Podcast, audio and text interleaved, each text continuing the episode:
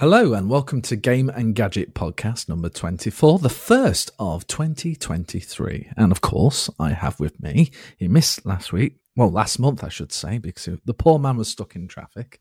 But we will not make a big deal about that because what can you do? That's traffic for you. Welcome again, Tony Warren. How are you, Tony? Uh, very well, thank you, and um, happy New Year and all, all, that stuff. Happy New Year. Did uh, Santa buy you anything this year? What was in your uh, stocking? I can't remember. That's a good question. Um, not not a right lot. Uh, what did I get? Uh, I bought myself uh, to give to give my daughter to give me a thing for making making pies with. So making pies is my thing this year. I'm going to make pies. Any particular pies? I don't know. Maybe chicken. Oh, chicken pies. That just reminds me of Wallace and Gromit Chicken Run now. They want to make me a pie. Anyway, there needs to be more stop motion animation, but that's a completely different subject. Um, in terms of me, Santa didn't buy too much tech, which is quite unlike Santa. But I did get just a thing for my Android phone because ever since they ditched the headphone port, has it become quite a pain to get a decent quality sort of signal from the phone. They all expect you to be using Bluetooth, which as a technology is not too bad at all. And of course, um, I have some Sony XM4s, which are a previous generation now. They've been superseded by something else, but it does support. Yeah, but it does support the Sony LDAC format, which is, you know, as Bluetooth wireless codecs go, a really good one. But you know, it's nice to plug in. And then I also have an iPad, which also doesn't have an headphone port. But of course, they have USB C ports now if you have the uh, Pro version. So it was nice to be able to plug in with a um, basically an audio dongle. And it was by Creative Labs, who are probably best known for their range of Sound Blaster cards back in the day. Sound Blaster 16. Yeah, that was my very first sound card, the Sound Blaster 16 Value. And then I think I had the AWE32, the AWE64, the Audigy 2, the X5. And I think I stopped there. I went with an Asus after that, which I've actually, it's probably about 12 or so years old now. And it's still in my modern computer because it's just that good. But yeah, they creative they do still do sound cards. they also do a lot of yeah. They, they do believe it or not. I think they're like the gaming pedigree one, low latency and all that, whatever. But I'm sure it's all very good. Although the, I guess the audio in modern motherboards has got a lot better than it would have been when I used to buy a sound card because when it was early on days, it was pretty spotting compared to having a dedicated sound card it was also a pain to support. I mean, that was the nightmare days of um, PC dev, wasn't it? When you had to support different, different, I mean, sound cards. Because there was another one. What was the other one? Roland or something. Roland something. What was it? Roland MT something. Oh, the MT32, as in yeah. for the music playback stuff. Well, that yeah. was it, wasn't it? Because in old DOS games, you had the long list, and you'd always have to select what's your audio driver going to be, and there'd be Sound Blaster then there'd be all the, I'm trying to think of all the other ones now. There would be Gravis, ultrasounds, and all that sort of stuff. Gravis, yeah. Yeah, yeah. I yeah, don't think really heard them. The whole thing was a nightmare. Yeah. But then, of course, you had to select your music driver. And then there'd be again, there'd be your sound blaster. And if you were very lucky to own one, a Roland MT32 for probably one of the best experience of music playback at the time, but for right. most people, it would like be AdLib compatible stuff. So FM synthesis. Hopefully, you weren't unlucky enough to be driving only off a PC speaker, which were lots of beeps and bops. so uh, FM synthesis was certainly tremendously better than that. But yeah, the cream of the crop was definitely the MT32, and then after that would be the Roland Sound Canvas. all good stuff. But yeah, it's, it's pretty funny that, that you Android guys have, have now had your headphone sockets removed from your phones because weren't you laughing at us for for for for for like six months when when Apple first used courage? They used courage to remove the plug didn't they? Courage. Mm.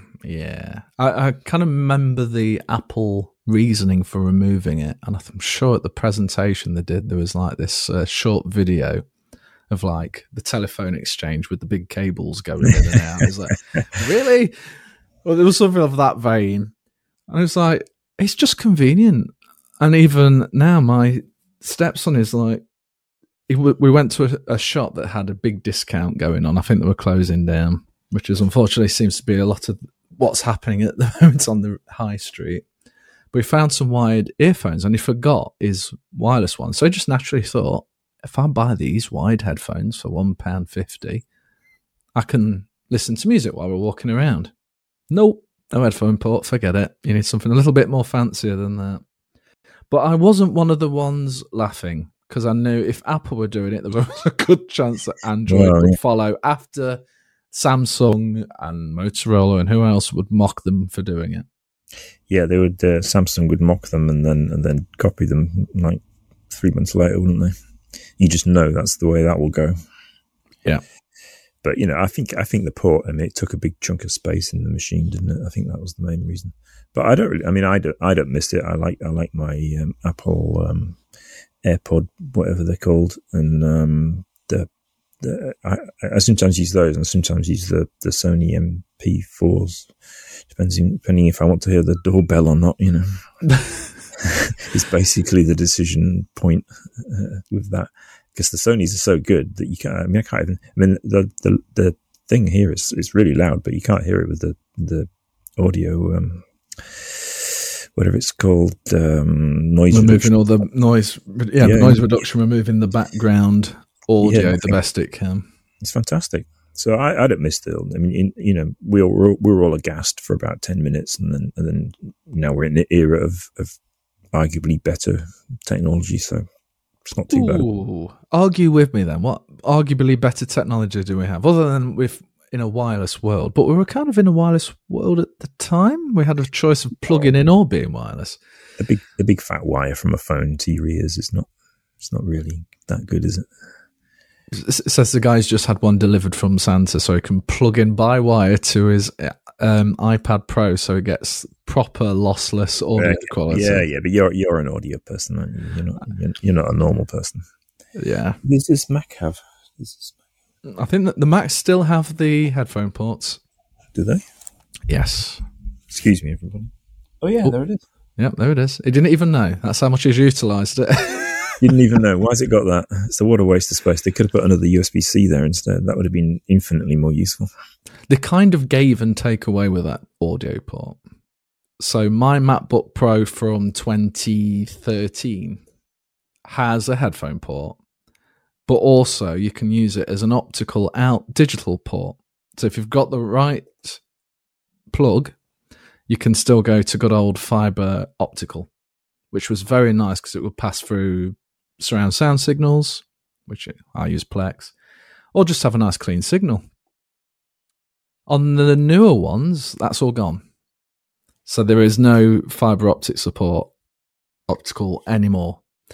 And instead, they've given you like a boosted volume for headphones that require more power to go through for it to really sh- make the headphones shine. Apparently, it's still got a way to go to really be for those more expensive headphones, which rely on a lot of power to drive them.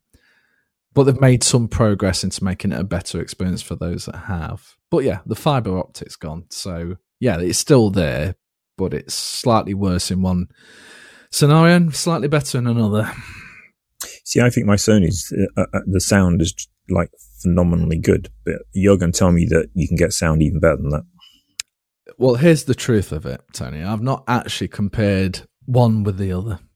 I have never done that. I just like to think I've got this plugged in, therefore there's no interference, there's no degradation to the audio quality, and whether it's perceivable or not, I just know I'm getting what's from the source, which is nice and that of course, and again, we get into this whole argument of I can tell the difference most of the time if a signal, like if it's been compressed to either Apple's AAC or an MP3 file or Spotify or Vorbis, I can hear the compression compared to a lossless track most of the time. Not all the time, but most of the time.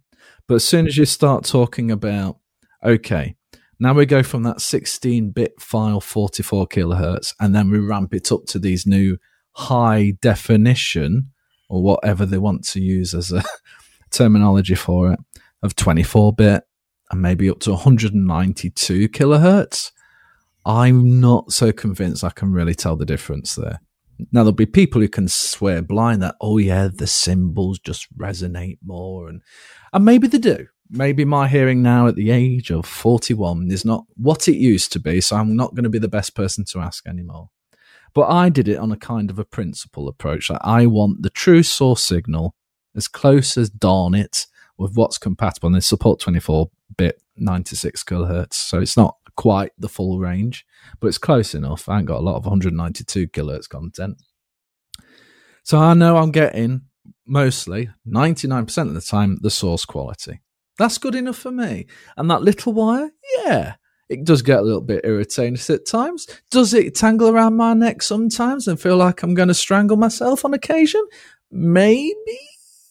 But, you know, it's it's perception, isn't it? And the principle of the matter. But yeah, this times I'll just go wireless because I can't be bothered with the wire. But you know, if I want to sit and watch a film, because my wife's hogging the Xbox and she won't let me, and she uh, won't let me have a go on the TV for a little while, making it sound terrible. She, she really isn't.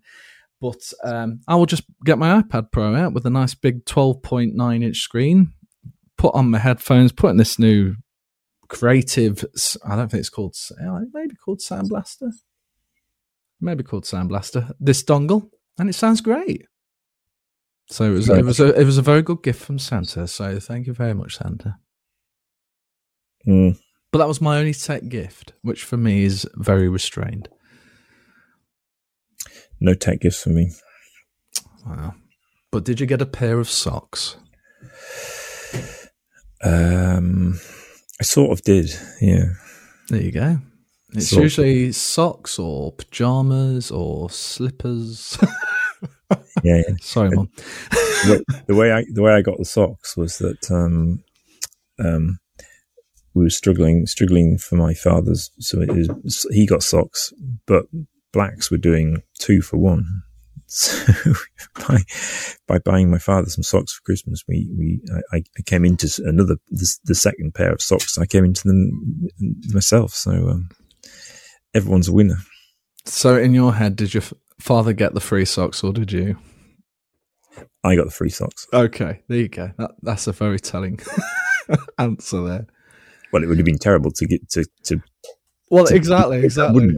I was wondering how cheeky you were going to answer that, Tony. To be honest, I hadn't thought of that actually, but yeah, I'm sure you I could, got the three ones. Yeah, it's like glass half empty or full, isn't it? Could go either way. Um, so yes, going back to DOS games, I do remember the 486s very well, and my first was the Sound Blaster 16 value card. And anyone who's listened to one of the older podcasts will know it was a, I think it was a 420 megabyte hard drive, which sounds ridiculous now, but I'm sure there's people out there who've had far less. It was a Sound Blaster 16 value. I think it was a one megabyte graphics card. And obviously, there was no 3D acceleration back then.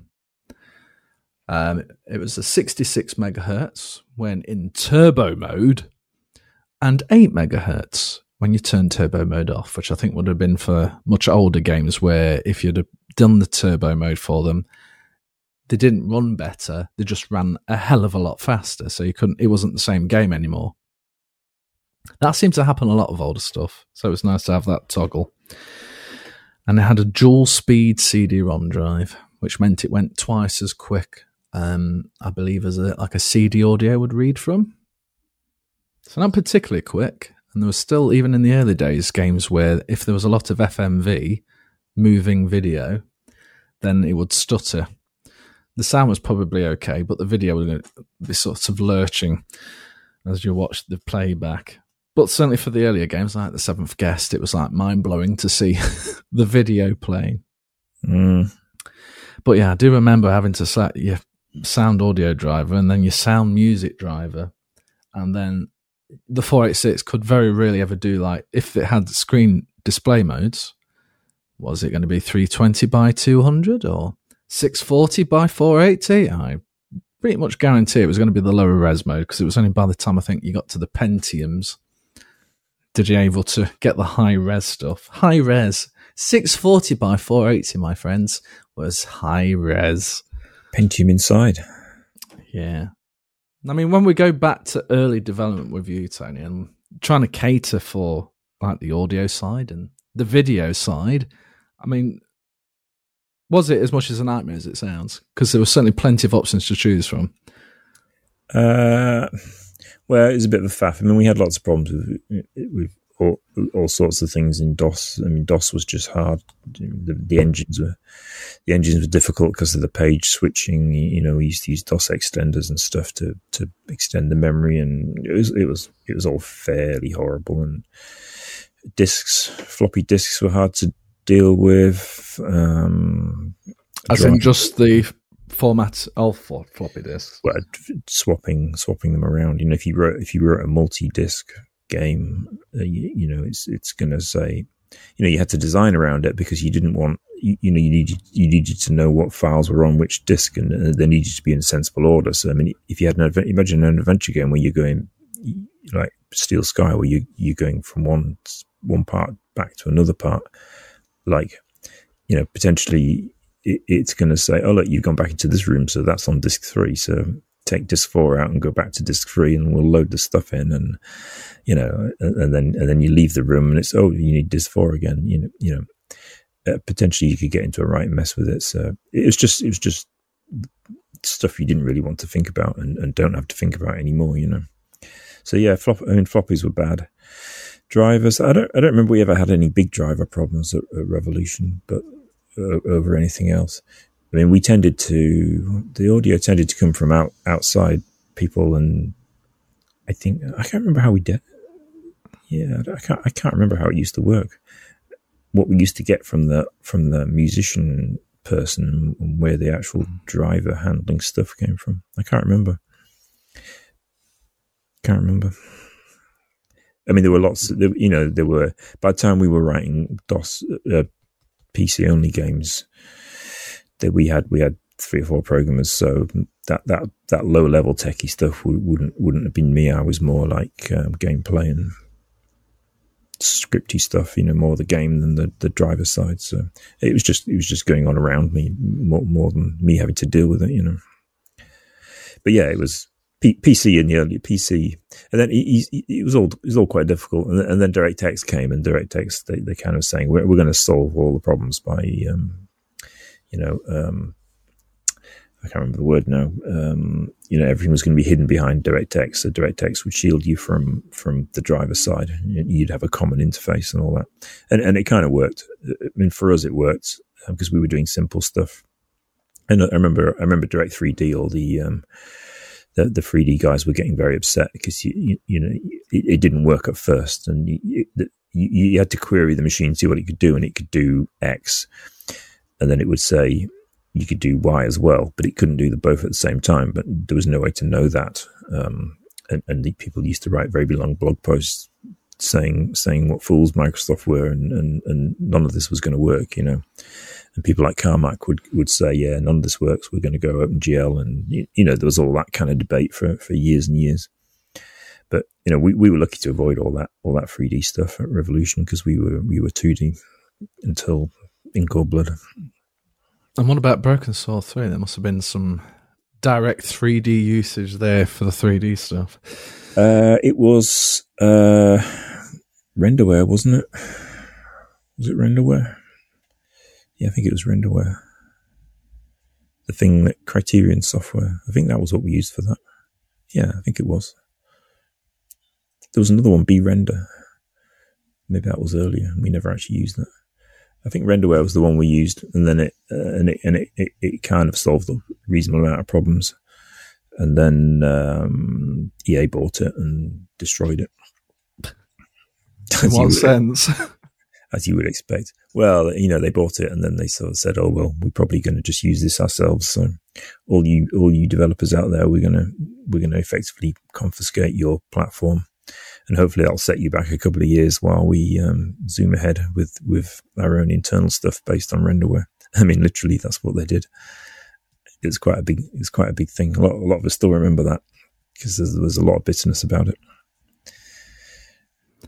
So, Renderware's principal commercial importance was in providing an off the shelf solution to the difficulties of PS2 graphics programming. Was often known as the engine as Sony's DirectX. so, after what we've just said, I'm sure it was better around that same time. Yeah, well, PS2 was, was quite tricky, so you couldn't. PS2 was like people were saying it's too, you know, it's going to be too hard to write our own. I mean, everyone kind of did their own for PS1, but then it got it got too much, and, and PS2 was really difficult to to particularly difficult to code the graphics on with its emotion engine. If you remember that, yes, I certainly do. If, and uh, yeah, direct, yeah, I think Renderware ruled ruled the waves for PS2 at least for a while. In fact, I set up the PS2 just before Christmas, and I don't know why. For some reason, before Christmas, I tend to get out older stuff religiously. As in, I love retro, and every, so often I will be playing out a Saturn or a Dreamcast or my Mega Drive, which is permanently set up, or PlayStation 1. But for some reason, it's probably from my stepson, I thought, right, PlayStation 2, this is where we're going to go. And, you know, it was just fun to play the PlayStation 2, but it's so interesting looking at the the I guess we'd call it the fat PlayStation 2, which is quite a chunky thing. Certainly not PS5 size, but it was big enough. And then the PS2 Slim came out years later, which was minutely thin, minutely thin. It's a good machine, was PS2. Oh yeah, well, it certainly sold very well. I think yeah, it's still the most worldwide sold console ever, I believe. Is that right? Yeah, and it was a good, but it was a good price, wasn't it? I mean, it was it was affordable. P- PS5 seems ridiculously expensive to me.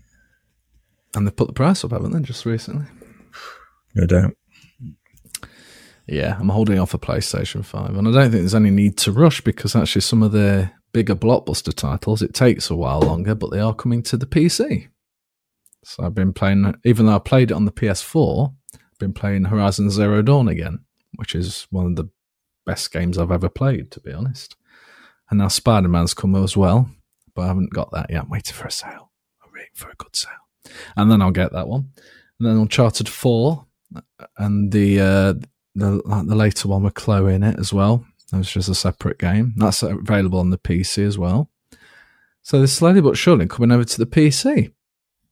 So I'm not even sure if I really need to get a PlayStation 5 unless I really just want to have something next to the TV where I can sit on my couch. Don't really want to keep moving my PC around for such endeavors. Not quite the lightest thing to move. Although the PlayStation 5 doesn't look exactly like a small thing to move around. Can you remember when a console was like a GameCube and it had a little handle? GameCube. Oh, those were the days. Yeah, but PS5, I mean, it is just, just PC anyway, isn't it? Oh, it really is. I mean, the Series X and the PlayStation 5 are architecturally so close to one another they've just taken slightly different approaches in how they utilize that power. Where PlayStation 5 just seems to push the GPU far harder and overclock what they've got, where and the Xbox relies on that full power, the raw power. And most of the time, the PlayStation 5 seems to equal or do better than the Xbox, except in certain scenarios. So it's actually worked out for PlayStation in that sense. But yeah, it's a beast of a size of the thing. At least Microsoft got the size right, even though it looks like a, a GameCube times two with one stacked on top of the other. It's not anywhere near as giant as the PlayStation 5. Yeah, yeah. But or maybe. Silly, or silly looking. It does sometimes make me think of the Nintendo yeah. Wii, which just looked like a. Sorry, go on. You broke the up weird... a little bit, Tony. Try again. Oh yeah, so the, yeah, a PS5 with its strange white wingy things on it. Yeah. How did that get past the um, initial sketches? I don't know. Well, it's even weirder because if you have the drive version, it makes even less sense because you've just got this sudden bulge. Maybe that's the pregnant PS5, and then there's the PS5 without the drive, which actually looks perfectly slender. I don't know. I mean, personally, if I was going to buy a PlayStation 5, I would want the drive just in case. Because you're certainly locked to digital if you buy the one without the drive. Certainly are, yeah. And that would screw up backwards compatibility if you had the disc still. Yeah. Well, these things are no interest to me anyway because I'm I'm just retro these days. So You are indeed. I mean, your Steam Deck is that getting Steam a fair Deck. bit of usage? I love I love Steam Deck. It's so good. It's a great great thing. I've yet to try one. Very eager. I'll, uh, maybe that's one of my many excuses to come and visit you one day quite soon, is because I would like to see the Steam Deck in the flesh. Because it looks, I won't say ridiculously large in size when compared to something like a Switch, but it does look rather chunky. So is it still as comfortable as you were saying not that long ago? I mean, you, you you get it out of its box and you go, blimey, this is big. But then you start using it, and, and within a minute or so, it's like completely natural, and, and, and you get all the benefit of the screen, and the, and the controls are nice, and everything feels right. I mean, you, you instantly get used to it and, and accept it for what it is. And then, you know, you go back to a Switch or something, and it's like a tiny, tiny little squashed console thing. So, uh, yeah, you, you don't worry about the size. It doesn't matter. And, and you, it's not like, well, I mean, I guess you could carry one around. I mean, you need a bag to put it in, but you know, if you're going to be on the train, it's not a problem to have a to get a get a Steam Deck out of your bag and and start playing it. You know, I mean, it's not like you play a game while walking or something, is it? Or cycling? You know, where, where you know, it's not a problem to hold it in two hands. So, like, who cares if if a Switch is like that and a game deck is like that? What's the what's the big disadvantage of it being like three inches bigger or something? There isn't one really. It's just different when you first see it. Yeah, yeah. It's clever. It's a clever thing. It reminds me, I've- I'm saying that a lot today, but I guess it's a time for reflection as we've started a new year. But PlayStation 1 had like a screen you could get which would attach to it. And it all, except for the fact you had to plug the darn thing in somewhere, it was kind of portable because it had the screen. And I guess for in the car it was quite handy. And then the GameCube had something similar. I don't think anyone was really daft enough to do it for the original Xbox because it was so huge, but for, certainly for the smaller consoles, I'm talking in retail here, I'm not talking about like a homebrew product that somebody's done in their spare time to make a good YouTube video. But certainly those smaller consoles, those earlier consoles, you could often get a little screen that would attach to it. Whether it's for in the car or maybe to go in a bedroom and just have something it's just in the corner. If you didn't want them to have a full TV, that was always an option. True. Yeah, I mean, you needed full, you still, you still need mains electric though. You do, you do indeed. I'm waiting for the day then someone creates a screen for the PlayStation 5 and counts that as the portable solution for your PlayStation 5 gaming needs. Be like an iMac but PlayStation. Yeah, you could attach a 32 inch screen on that quite comfortably, I'd have thought.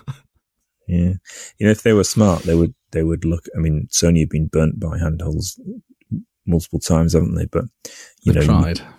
they have tried, but they could look at. I mean, a, a PS5 Steam Deck would be quite an interesting prospect, actually. But isn't that what we say about every Sony handheld? Like the PSP was heralded as this is like a PlayStation 2 in your hands. Then the Vita came along. This is like a PlayStation 3 in your hands. And now you're trying to tell me something like the Steam Deck would be like a PS5 in your hands. I feel like we're on the, the same failure trajectory here. Well, except that um, you know those those machines, those early Sony Sony attempts, they were custom platforms, weren't they? And they had they, they also had their own media, and, and half of the problem. If you look at the the first one, um, the PlayStation UMD. 4, I mean, I mean, goodness me, that it was so complicated. I mean, it must, it must have cost a fortune to build the thing because it was it was like um, all the moving parts of the discs and stuff where it went in. It was it was a hugely complicated thing, and it was kind of heavy and and it, it- the whole thing was weird, wasn't it? I mean, you can see why they didn't make any money on it because it was it was it was so complicated. But you see, uh, my my my my PS5 deck would be would be um, just a digital PS5, wouldn't it, on a, with its own screen? So it's just a case of uh, you know, it's not like you have to go to developers. Right, here's a new platform, or, or here's a new media that we that that that everything has to be duplicated onto, and, and it's all high risk. You know, it would just play PS5 games. So it That would would have to have a nice fast SSD as well. Sure, Mm. Which is not impossible, but that's certainly better than UMD when Sony thought, "Oh, this is a good format to also stick our movies on as well." Yeah, but they were in that mindset of, uh, "Oh, this is how you rule the world. You invent new media platforms, and, and and we get to duplicate them at huge expense for everyone else." I mean, they were locked into that way of thinking for decades, weren't they? Yeah. Oh no, we don't want that SD card garbage. We want our own Yeah. flash storage solution instead for your save games. Sony Sony something disk we'll call it, and we'll have a factory in in, in Vietnam that, that everyone has to use to duplicate. It'll be brilliant. I mean, I mean, they failed at that multiple times over, didn't they? I guess Blu-ray, Blu-ray's theirs, isn't it? I mean, that's probably the last one that, that they ever got to work. Yeah, Blu-ray is one of the few exceptions, I think.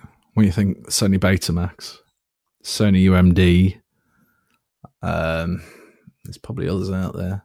It's a shame about HD DVD. I always thought that was a very good Yeah, format. I remember that. I was thinking about that the other day. Actually, we were like willing it to beat to beat the Blu Blu-ray, but uh, it was doomed, wasn't it? Yeah, I'm not sure why it was so doomed though. I think it's just they just happened to get the support Sony from other movie studios, and Yeah. if the movies aren't there, why would you buy the format?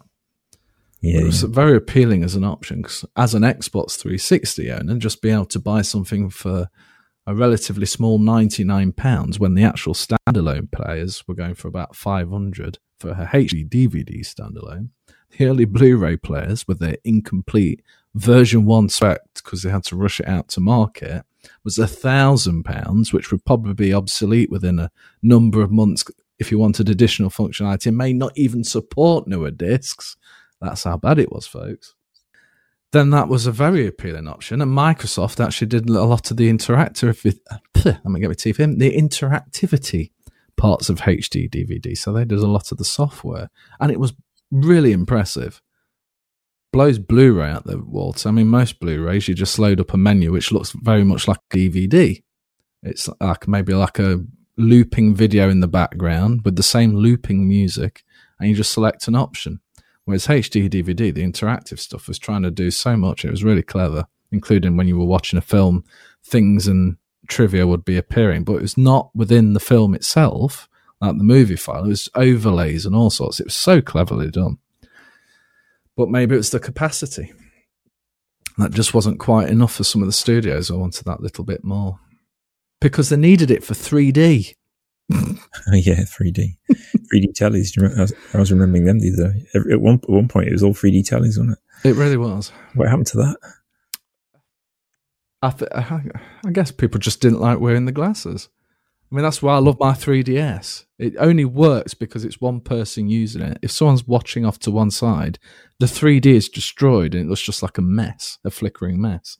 But if you're sat directly in front of it, it works beautifully and you don't need the glasses.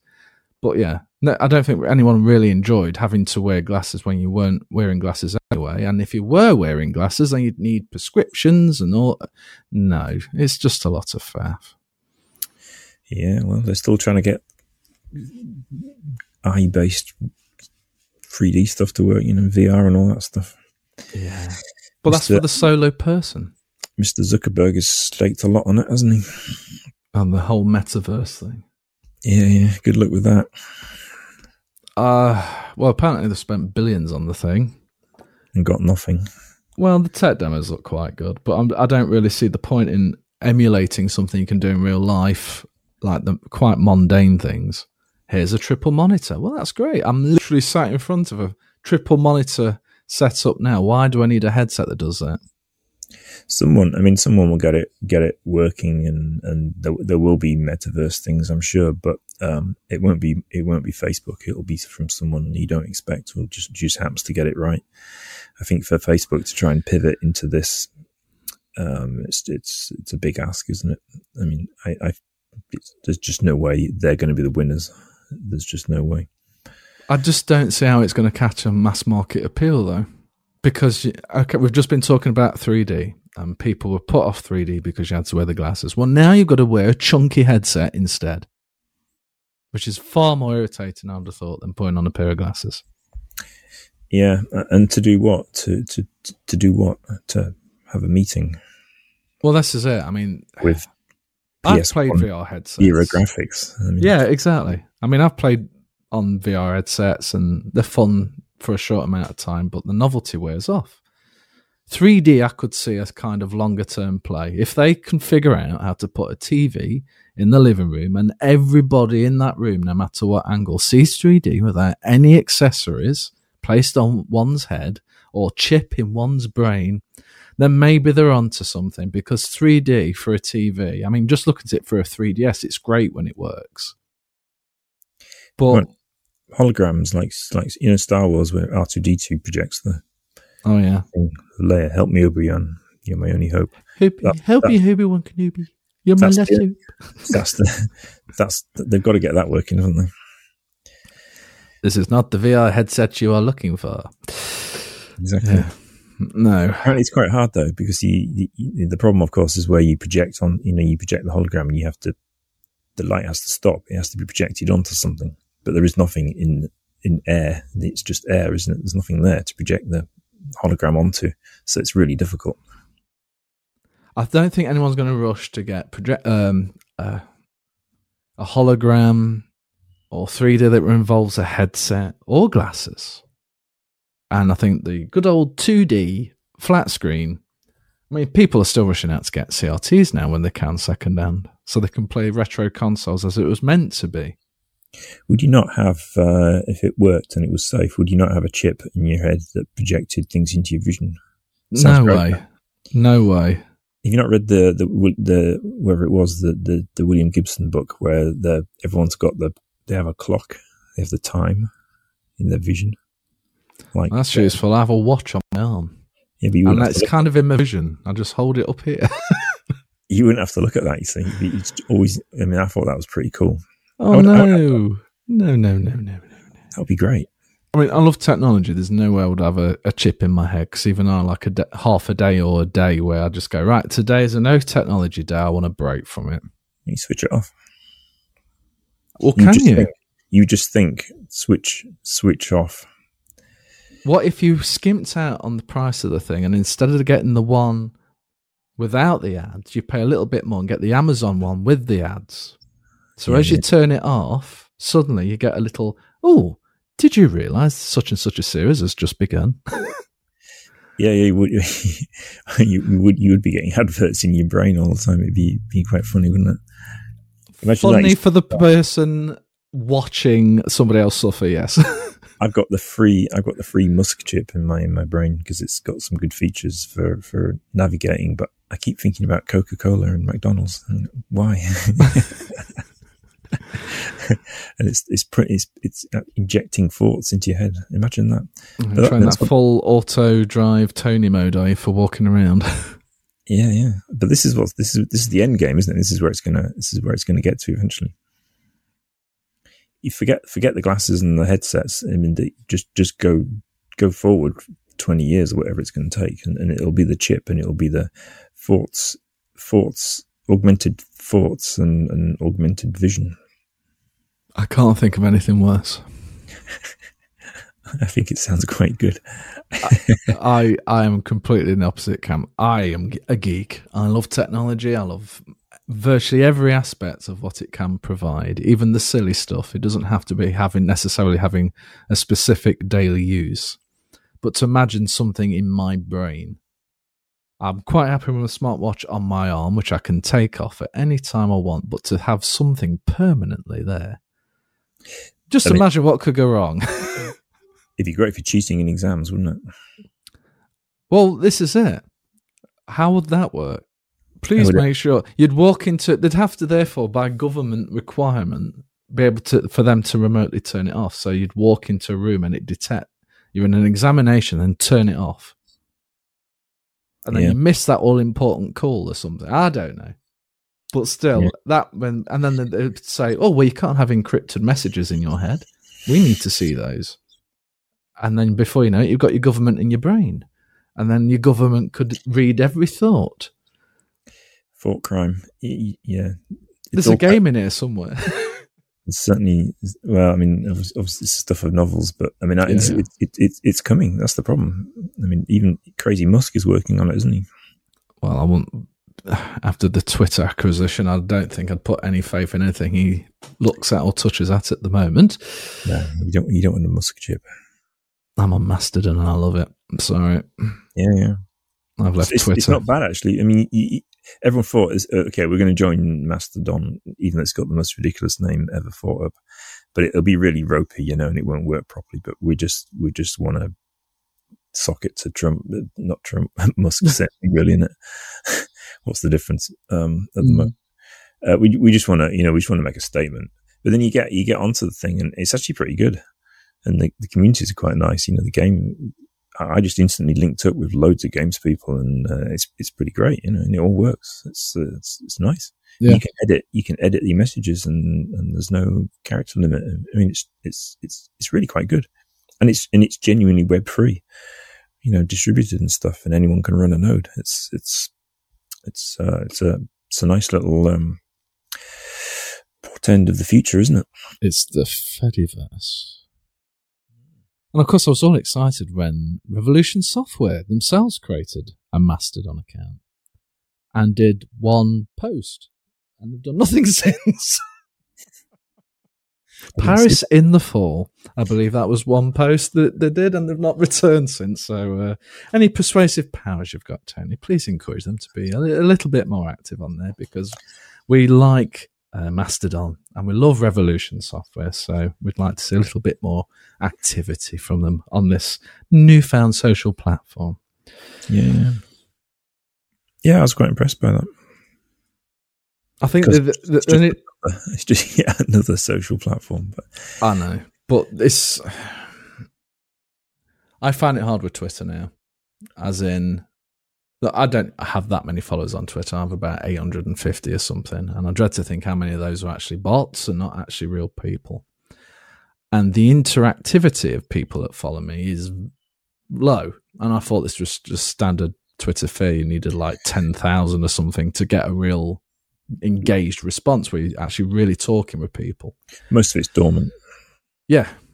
And then you get to Mastodon, and I've got how many have got? 350 something. And that's gone from 80 to 350 in about a few months. It's really rocketed. And I've still got a long way to go, I mean, to compete with some other people, but still, I think that's quite respectable. But like almost every post has like a number of people commenting, and it's not always the same people, it's different people. And you're just capturing people who are just showing that same sort of interest. Oh, yes, I remember that. I had one of those back in. And it's just fantastic. You're sharing stories and you're, you're learning things or you forgot things and they're reminding you. It's great. I wasn't getting that on Twitter. And for those who stick by Twitter, I can understand it. There's a big appeal to stay with Twitter. It's something you're used to. The learning curve on Twitter is far easier than Mastodon because of the way it's a Fediverse and you've got different servers and instances and the way you have to, when you're following another account, you may have to say which, you know, what Mastodon server you're on before you can actually add that account. I mean, there's all these little nuances that make it just that little bit more complex, but it's, I'm sure that's going to get easier over time. Yeah, uh, it's not that hard. I mean, you, you, yeah, if it's not on your server, you have to you paste the username into the search, and then you search for them. Then you can see them and join them and follow them, or whatever. That, that's Correct. the only slightly freaky thing that, that I've found. Other, Yeah. than that, other than that, it seems to work reasonably well once you're on it, and once you figured out. I mean, at first, you're going, what, what? Choose a server. What's that about? You know, what difference does it make? What server I'm on? You know, I couldn't, I couldn't quite understand how that worked. It seemed to be something that other people understood and I didn't. But so I just picked one at random, really, and and didn't seem to make any difference. You know, so Yeah, I went with the official one because I thought that was quite low risk. so, um, James Woodcock at mastodon.social, which again is a bit of a long thing to remember. If you're That on Twitter, you just go, oh, it's at James Woodcock. That's straightforward enough. But no, it's James Woodcock at mastodon.social. And if you're on another one, maybe it's James Woodcock. I mean, the Pixel Refresh one, some blats had already got Pixel Refresh on Mastodon Social, some weird AI bot making out to be thing. I, I haven't really looked at it too much, but uh, I, so I chose a different server instance so I could get the username Pixel Refresh. But that's on now Pixel Refresh, and it's like Mastodon for short, so it's mstdn.social. But I've got to remember all these. It's not just Pixel Refresh. It's not just James Woodcock. I'm having to remember the server it's on for people to be able to find me in that way. Right. Except for the other day when I figured out, which I found this nice guide, that you can type anything at pixelrefresh.com and it'll f- now find the Pixel Refresh account if you do it in the search of Mastodon. Because I've put down That's- something on my website where it would, what, was it, what the web finger, which sounds very odd. And the less we talk about this, the better. The web finger. But uh, it's not as dodgy as it sounds. But it basically means is this is that person. So you search for anything at pixelrefresh.com and you will find the pixel refresh thing in Mastodon, which is quite a time saver, I guess. It must be terrifying for Musk, though, having paid whatever it was, 43 billion for Twitter, and something that's basically free and nobody owns it is functioning just as well. Uh, that that that that's that that should be fairly terrifying. I would have thought for quite a few legacy businesses. Well- the whole, you know, that's the whole Web three dream, which which which has been mocked quite quite quite a lot by all sorts of people. But it it, it is a good idea, decentralization, and, uh, and and it's starting to work, isn't it? So um, interesting stuff. I think. I think Yeah. it's. I think we'll hear a, a lot more about that kind of thing before before we uh, all disappear into the metaverse. Well, yeah, the Fediverse seems much more appealing to me. So I'm quite into Mastodon. And Yeah. although I've got my Twitter profile and I still read my Twitter feed from every now and then, because there's still a lot of people who obviously haven't moved from Twitter, which is fine. That's their choice. Yeah, And it hasn't actually broken, has it? As we all thought it was going to. Yet. I mean, who is we're just waiting for the next disaster, I think, maybe. We've had quite a few of them when he's tried to make changes and it's not been particularly well thought through. What's going to happen next? I think we just had a quiet lull as it's ran up to Christmas and the New Year. Yeah, I yeah. I mean, Mus- Musk is a clown, and, and we don't like him anymore. But because he's turned into a crazy right winger and all the rest of it. But I, I wouldn't bet against him in the long run. Um, he does make things work, and uh, I think the way he's treated people on Twitter was uh, it, it was pretty bad. I mean, I read a few few long form blog post um, Substack things from people who were on the inside of what, what was happening, and it was pretty shameful, really Un- unforgivable, to be honest. Um, what was going on at Twitter and the way people were treated. I mean, it probably was bloated and all the rest of it, but the, you know, there's there's a right way and a wrong way to, to deal with these things, and uh, the, the the way the way it was done was not good. Um, but I, I mean, I actually think it. I think he will win it win it through in the end, but um, we'll see Yeah. but you know it'll never be the same as it was and and you know he, he's he's he's enabled the idea of of people not being on twitter and and doing other things you know and going to mastodon and and and, and all the rest of it so i mean he, he's weakened it in the long run by by allowing all this turbulence you know i, I think he's weakened all social media that's kind of been belonging to. I mean, Some- Mastodon is maybe the alternative to Twitter, and there's lots of others out there, but I think that's the one that's been the dominant alternative. Although it's still got a long way to go to catch up with Twitter, but I'm sooner have less followers and more engagement, and know I'm in a relatively safe place compared to Twitter, where you just don't know what's going to happen the next week. And Yeah. mor- morally, I just can't find a reason to continue posting any new content that's set for those who follow the Pixel Refresh account. If they're following me personally, you have to follow me on Mastodon now. I'm not posting new content for me.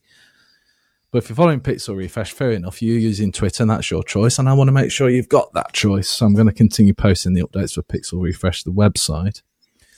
But then it's got me thinking about okay, if Mastodon is the Twitter alternative, what's the alternative for some of these other services I'm using? And I think that's facebook's the that- big one isn't it yeah, and I think that's the danger. So Instagram is a key target for me next. I'd love to come off Instagram. I am, I- you know, I understand why we've got ads, but it's not just ads. It's ads. It's suggested posts. It's this, the algorithms, and trying to change the feed. And oh, just give me the content in the order that I want it. The ads, I understand. It's a free service. That's fine. but it's just got so bloated with all this other stuff. And then there's an alternative for Instagram because now there's things like Pixelfed, which is like an Instagram alternative. And it's certainly not got the numbers like Mastodon, but it's the same Fediverse. It's this same ActivityPub protocol that they're all sort of diving into to use. I, think I think there'll be such a thing. Uh, I, I, don't I don't see it as yet, and uh, uh, I mean I have better thoughts about Instagram than I do Facebook. Facebook I really dislike. I'd like to see that go down. Um, I mean it is it is already in, as a company in a long decline. I mean it'll take years and years, but you know we've had peak Facebook, and, and it, will it will it will slowly dissolve to nothing over the next whatever it will be, 10 years or something, 20 years. But, um, Instagram, I still quite like it, but you know, yeah, it's a mess and they keep, they're constantly panicking and trying to copy whatever it is TikTok at the moment and all, and all the rest of it. Exactly. Which, yeah. Which, which I've also resisted getting involved with, but apparently it's quite good for game dev um, promotion. So I might, I might one day have to sell my soul and wade into the TikTok world. world. Um, well, that's a very different universe, isn't it? As in, very different. You've got your creative, and you want to get your creative works out there, so you will go where the numbers are. Yeah, you yeah. will go with what is working for you. And I was actually sort of ironically with someone on Mastodon about this. I was talking about Pixelfed, and as soon as they've got a solid Android app, I'll be quite happy to move over to Pixelfed and then just stop using my Instagram account because I just want to come off all this corporate stuff now. I'm getting a bit fed up of it. Yeah.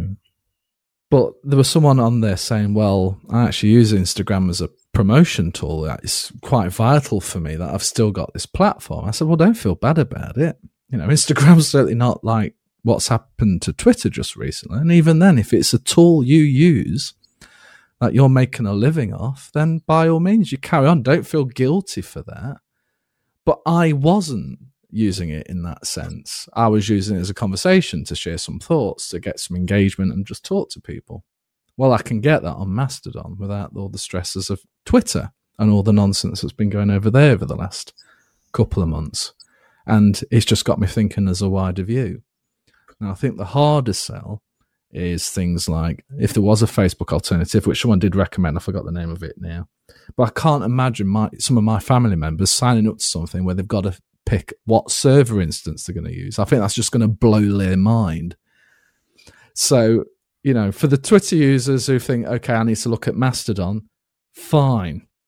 They'll probably go that extra mile to because they're maybe a little bit more techy, maybe a little bit more capable of using these sort of things, and then we'll want to learn about it, and we'll spend the time to learn and engage and etc. etc.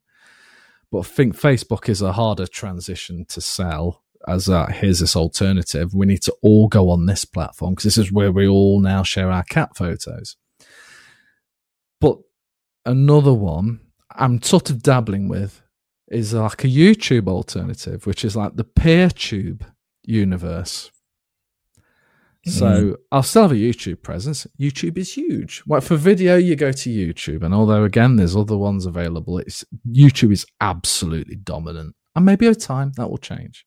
But I am sort of uh, dabbling with hosting the Gaming Gadget podcast on the Fediverse on through PeerTube.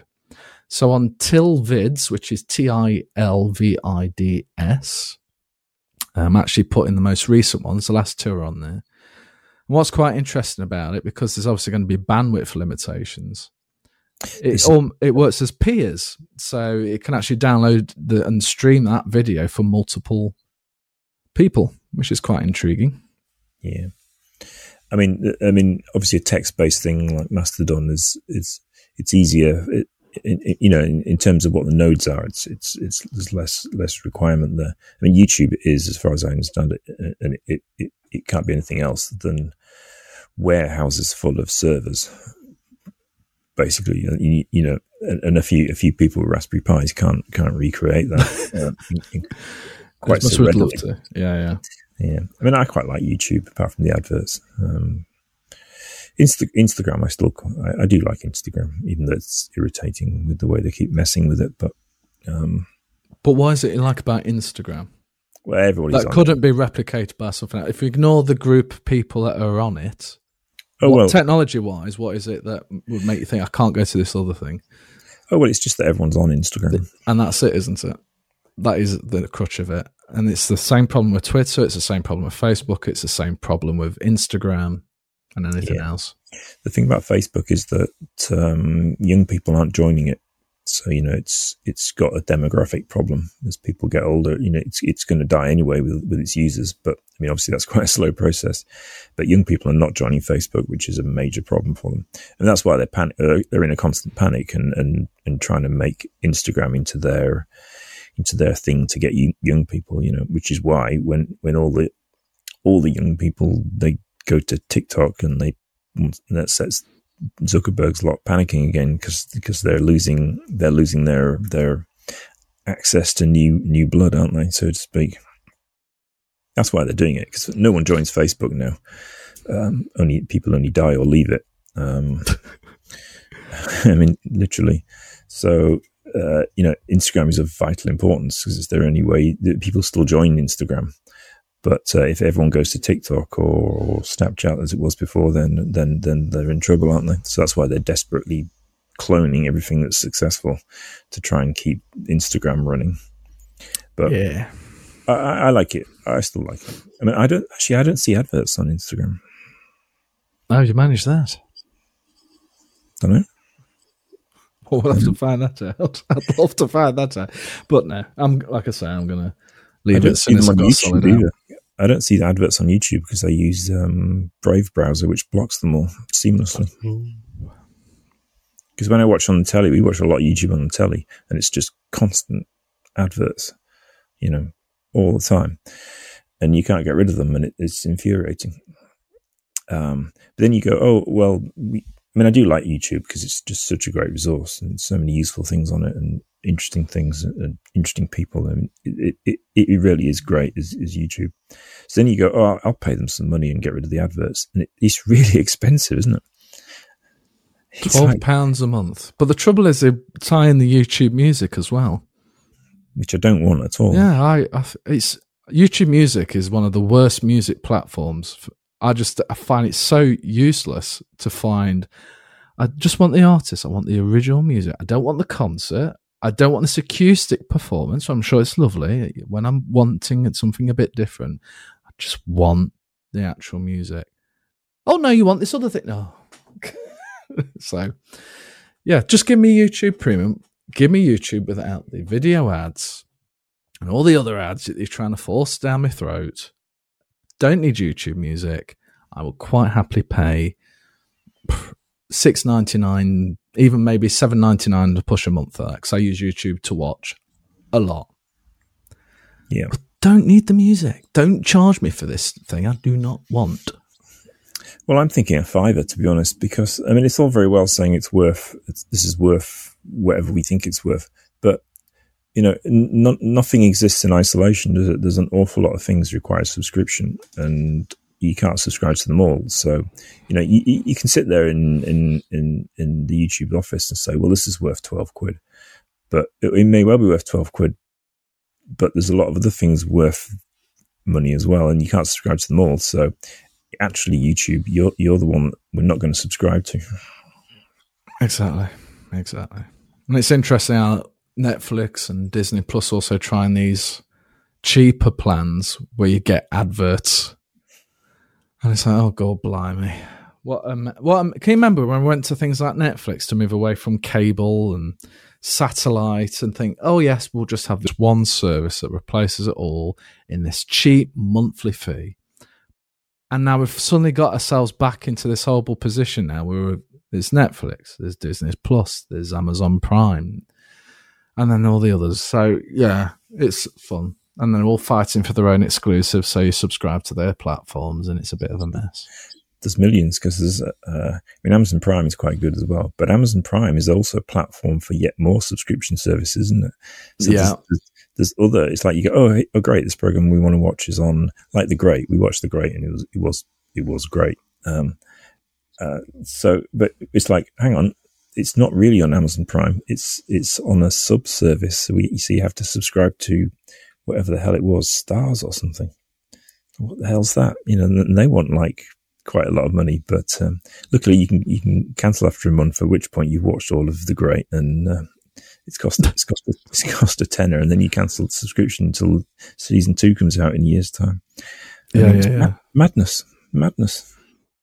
Well, I'm quite happy with my Plex server. I've st- I've still got my subscription to Amazon Prime, and I, but I think that's as much for the delivery stuff that is the actual video stuff. That's just like a bonus for me.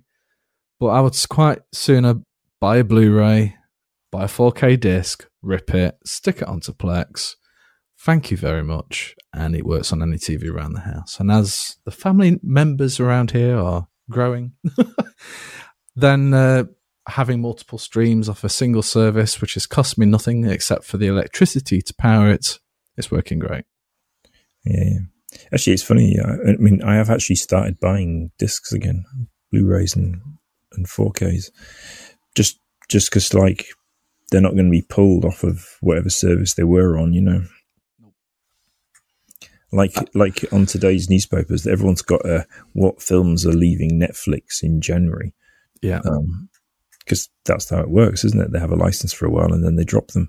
But and but if you got the disc, then you got the disc, haven't you? Yeah, it's it's only leaving the cabinet to go in the player. that's, that's, uh, it's going from the player back into the cabinet. And if you've got it on the Plex server, then as long as you've got it backed up, I mean, that's I guess the only risk with it is disk rot. My HD DVDs probably half don't work anymore, so Is I'm glad I ripped. Nah, so I'm glad I ripped. Oh my god! Yeah, I'm glad I ripped the ones I could rip, which was the vast majority of them. So I've got them backed up on a hard drive for Plex, and then it's backed up again somewhere else. Right. But you know, if I was really paranoid, then I'd have to back it up again off site somewhere. So where does it end? And before you know it, it gets very expensive, far more expensive than having Netflix and Disney Plus and Amazon Prime all together. But there we go. Yeah, in your in your external cloud service will be a subscription fee, won't it? Yeah, well, that's Like well, bloody, that's, bloody again, if the, well, if my internet speed was fast enough, which it certainly is not, 70 megabits is the fastest I can get around here at the minute. And then whoever I was sending it to, if I had a hard drive set up at their house, I could just send it to them rather than a cloud service. I do not know how much it would cost. I've got uh, 36 terabytes total, if you include the backups. It's a lot of data. So, f- of the actual Plex data, um, well, I've got 18 terabytes available space, and I've got about three gig free. So, 15 terabytes I'd need to back up somewhere. That's not a small cost. well, I mean, at some point, someone will do a Dropbox that's that's web free, won't they? And then it'll just that, Ah. that'll be that'll be a good thing to do. I back I use um I use Backblaze, which is six quid or something, and that would that would back up everything. Backblaze is great. Another great thing. Okay. Well, I think what we need to do, Tony, is uh, Dropbox I dislike intensely because their subscription model is ridiculous. But um, Backblaze just it's, it's only for backup, but it's um, it's it's very good peace of mind. I do well, like if back- we ever decide to chum up and have a NAS at each end, so we back up each other's data remotely, so we've got an external backup. yeah. Well, that makes a lot of sense, doesn't it? Well, yeah, I suppose you could just take the dump of all the files for the first time, stick it on the NAS, and then I guess I'd bring it round to you, and you'd do the same for me, and then it would just trickle anything that's new. Yeah. And then I feel that it's like protected forever. That's what you want, isn't it? Okay, well, we've been speaking for over an hour, which is great. We've certainly gone into about 50,000 different topics on this one, so I'm going to have great fun trying to list them all on a list for the podcast show notes. Mostly grumbling about stuff, but yeah. Yeah, I think that's a good way to start the year. We've grumbled about everything that's happened in 2022, and I'm sure in the next podcast we'll be far more enthusiastic about having a chip in our brain that has ads. I would do it. I want the clock. okay, for the next podcast, you need to create me a little list of why this is a good idea, why it won't go wrong, and what are the key apps and things you would want in your head. Google Calendar reminders. That might actually be quite useful. but anyway, I need a more extensive list than that, Tony. But you take care, everybody, and thank you again for joining us in the Game and Gadget Podcast.